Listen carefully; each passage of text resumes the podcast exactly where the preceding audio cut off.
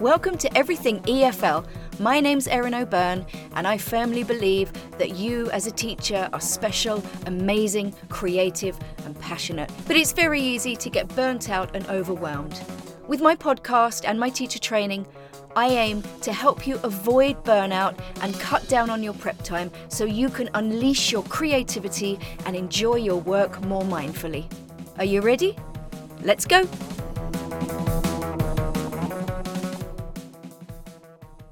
Hello, you gorgeous teacher. Welcome to Everything EFL. If you're one of my lovely, gorgeous regular listeners, welcome back. If you're a brand new listener, you are most welcome. You are bang in the middle of the Cornerstones of Learning series. You may want to go back to episode 104 or just dive right in, your choice completely. But just be ready, there will be a challenge at the end of this episode. All right, what are we talking about today? Confidence. This is something I feel very passionate about. Now, you've probably realised, and I'm sure I've said it, that a lot of these cornerstones are sort of fairly intertwined.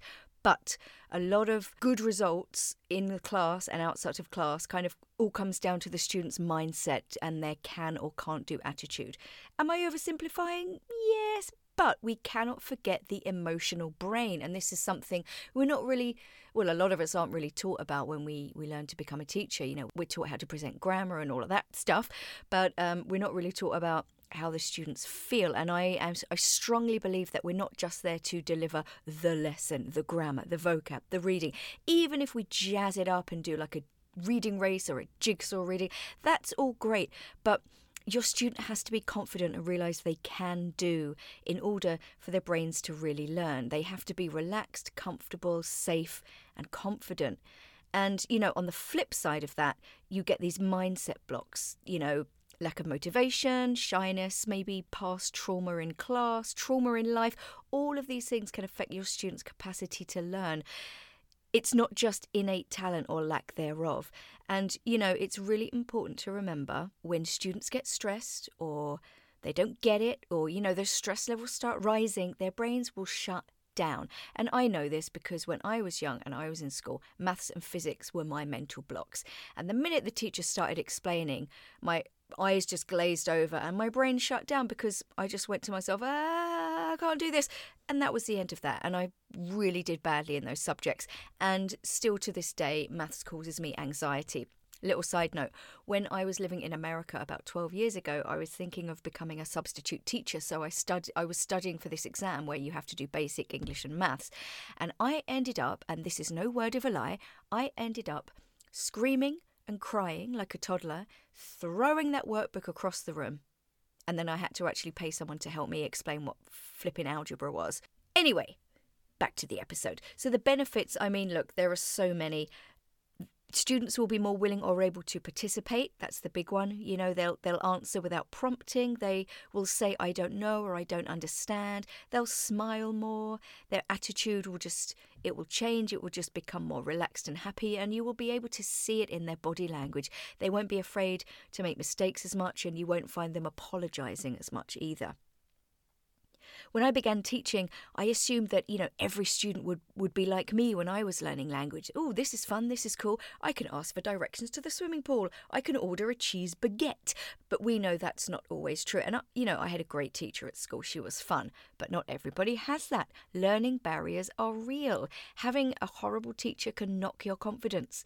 Coming from a culture where face is everything can seriously affect your ability to speak because you don't want to make that mistake. Or maybe, you know, the student is naturally shy or fears judgment from you or their peers. Who knows? But this leads me to the first question you need to ask yourself where does this fear or lack of confidence or lack of willingness to speak come from? Asking this question will make you approach the problem with more empathy instead of just frustration. I worked in a school where we had a lot of students from a particular culture where they were like deers in the headlights. You know, they were very scared of speaking because they didn't want to make mistakes. Um, and, you know, time and time again, I had conversations with teachers, and still to this day, teachers from that school, and they just won't speak. I don't want that group of these people because we just can't, you know, there's no speaking, there's no dynamics.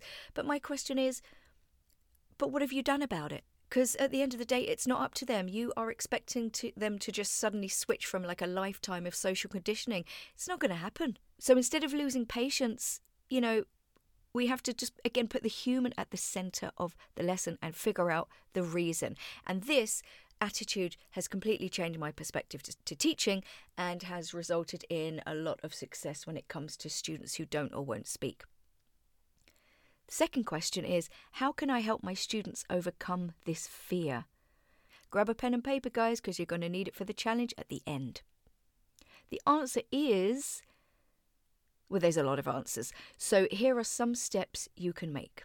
So I'd say the first one is lower your expectations. And I don't mean give up on them, I just mean, you know, boxes need to be ticked. Content needs to be taught, but you cannot force the students to speak if they don't want to, they feel they can't, or they're not ready. Remember, as I've already said a million times, everything is a process. It takes time. Don't expect to see results straight away. Look for small signs, more smiles, more visibly relaxed students. You know you're on the right track. It will come. I have every faith in you. Secondly, normalize making mistakes. And again, this comes with time.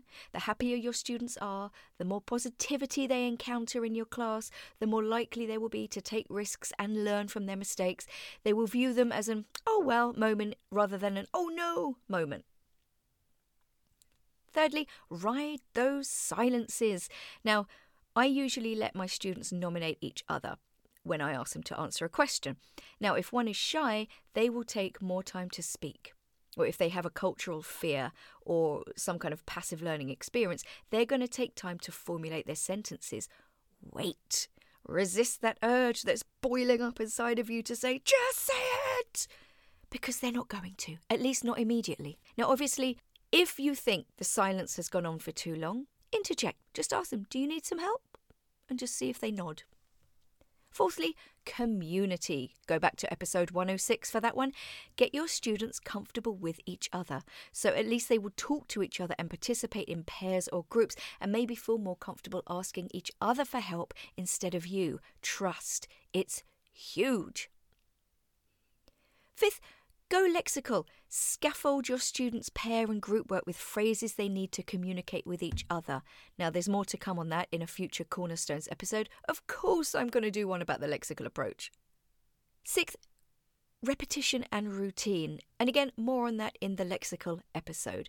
At the moment, though, just think of how you can, you know, review and repeat a lot of the sort of phrases that they often use or often make mistakes within class. Just start thinking about that and we'll come back to it.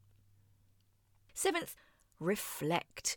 Reflection is a very powerful learning tool and it also enables students to see that they've actually made progress when maybe they think they haven't.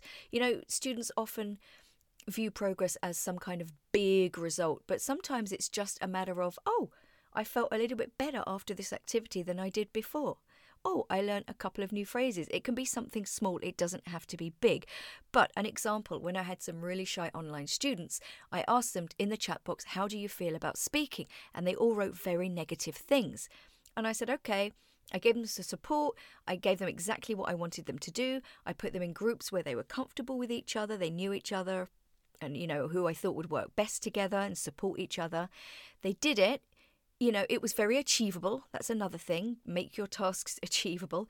Um, and then at the end, I said, How do you feel now? And they actually said, Oh, I feel better. This was actually more enjoyable than I thought. Um, as long as you can make your tasks achievable and then allow that sort of process of reflection, even if it's just a one minute, two minute thing, or even for homework if you don't have time in class, get your students to reflect and say, What did I learn during this process? And it forces them to think about the process as well, because the process is always more important than the product. And I think that's a mindset shift that both students and teachers need. Lastly, number eight, praise. Never underestimate it.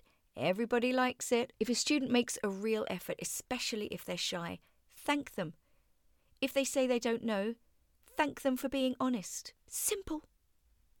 So, guys, that's your starting point. This is real food for thought if you have those students who aren't very talkative. And look, I'm not promising this is going to change everything, but it's the start of a process. And that's the point. That's why you're listening. You're ready to improve your teaching and take a challenge. Speaking of which, here we go. This is your challenge for this week.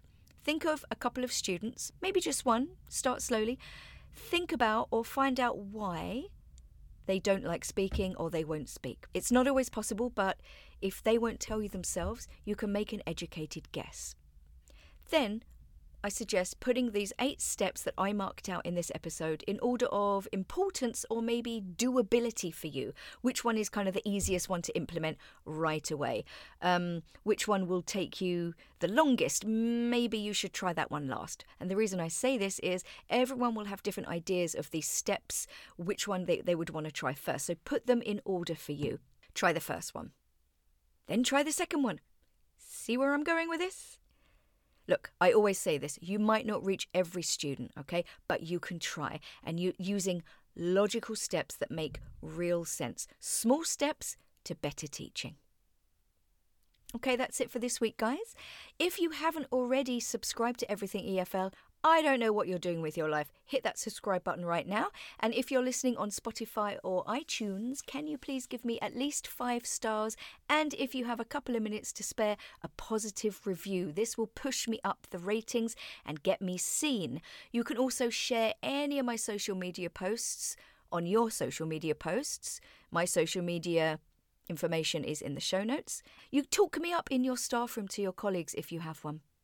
And the other thing you can do is sign up to my Breathe Easy Teacher newsletter.